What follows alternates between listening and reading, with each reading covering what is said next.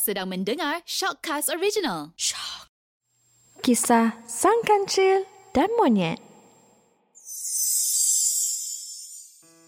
Pada zaman dahulu, seekor sang kancil telah pergi ke hutan untuk mencari makanan. Dalam perjalanannya, sang kancil telah terlihat sebatang pokok jambu yang lebat buahnya. Sang kancil berasa amat teruja untuk memakan buah jambu itu. Pada masa yang sama, ada seekor monyet yang berada di atas pokok jambu itu. Sang kancil pun mula berkata kepada sang monyet, Wahai sang monyet, berikanlah sedikit buah jambu itu kepada aku.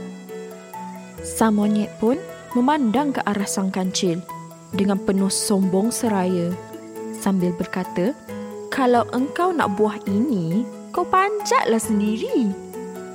Pada masa yang sama, sang kancil pun mula berfikir bagaimanakah caranya untuk mengenakan sang monyet ini. Sang kancil telah mendapat satu idea.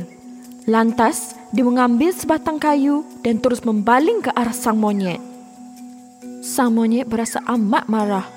Lantas, mengambil beberapa buah jambu dan terus membaling ke arah sang kancil. Sang monyet telah membaling buah jambu ke arah sang kancil dengan begitu banyak sekali.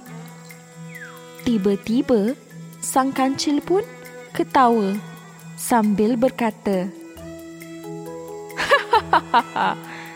Engkau sudah tertipu, wahai sang monyet.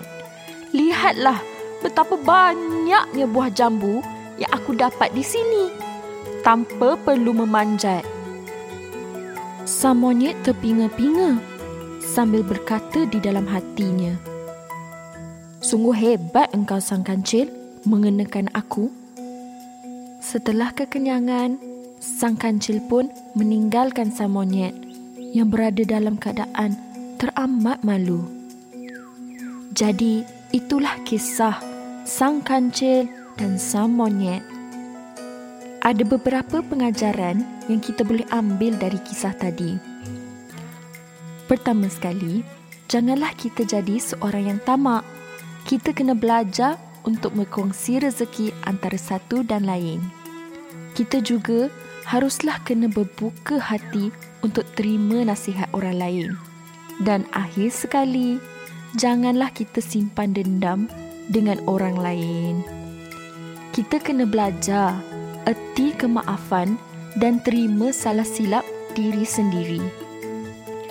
Jadi, itu sahaja pengajaran dari kisah Sang Kancil dan Sang Monyet.